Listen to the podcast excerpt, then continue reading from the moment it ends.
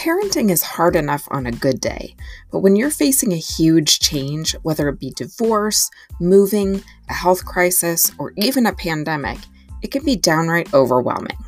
My name is Sarah Olsher, and I'm the founder of Mighty and Bright, where I help your family cope with the uncertainty that comes from life's major upheavals. Together, we can help you and your kids take this hard time and turn it into resilience that you can use for the rest of your lives. Join me for quick and easy 5 to 10 minute episodes that will leave you 100% positive that you got this. When I was younger, I spent a lot of time deferring to other people. Whether we were choosing what was for dinner or where to go on vacation or pretty much anything, I would just say, you know, it doesn't really matter that much to me. Why don't you go ahead and make the decision? I used to think of this actually as a positive quality that I could have fun doing basically anything. And, you know, why not let the other person who was maybe pickier than I was make the decision? And while those individual choices truly did not matter to me that much, what did matter was that I got into a habit of not asking myself what I wanted ever. And that created a lot of very destructive patterns in my life. If you don't know what you want, then you don't know what you want to ask the world for. You don't know what you want your life to be based on. And the foundation of your entire life is your values and what's important to you. And so it's important that you ask yourself what you want and what matters to you. So, when you don't know what your values are and what's important to you and what your likes and dislikes are, you basically end up floating through life at the whim of other people. Your life does not have a solid foundation. So, when you know what your values and your ethics and your moral beliefs are, you can begin to live from them.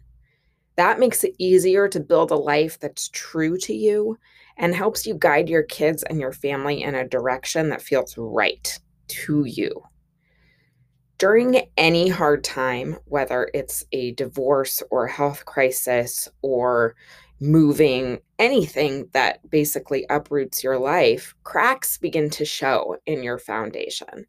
And over time, especially during hard times like this, our values shift because we learn more about ourselves and we learn more about the world around us.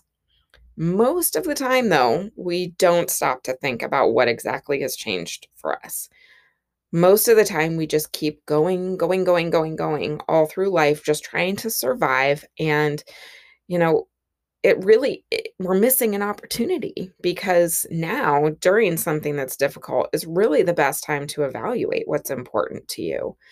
It becomes your north star and helps you survive this hard time and also it really doesn't take that much time. You might be wondering how exactly you go about doing this like it sounds kind of big. and it's true, it is an exercise that does not take five minutes, um, but it's really not as huge and all encompassing as it sounds. Basically, here's what I did I found a website that listed values. I basically Googled list of values, um, but I'll share the website that I used in the show notes. And I wrote down the values that resonated with me on a piece of paper. And then I left it alone for a day or two because I personally like to sleep on things. And then I came back to the list and I highlighted the ones that really felt like they were sincerely me. And this sort of sounds silly, but I cannot tell you how helpful it was for me. It might seem like it's a simple exercise, but for me, knowing that I value a balanced life, community, stability, peace and quiet, and joy, I began to make choices that were based on those values. Because I value balance, I will make sure that every day I do my spiritual practice, I move my body, and I'll honor my emotions. Because I value community, I'll surround myself with wonderful people and I will always be real with them so they feel at ease and so do I. Because I value faith and my own resilience, I'll be dedicated to listening to my intuition because I value peace. I will take things slowly, attempt to do what's easy, and create calming spaces for myself. And because I value joy, I will try not to let things get too serious.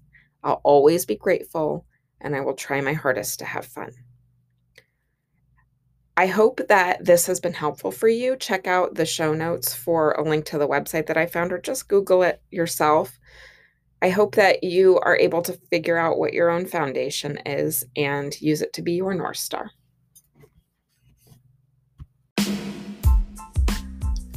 Did something about this podcast resonate with you? If so, please share it with your friends. You can find the Raising Resilience podcast at mightyandbright.com slash podcast.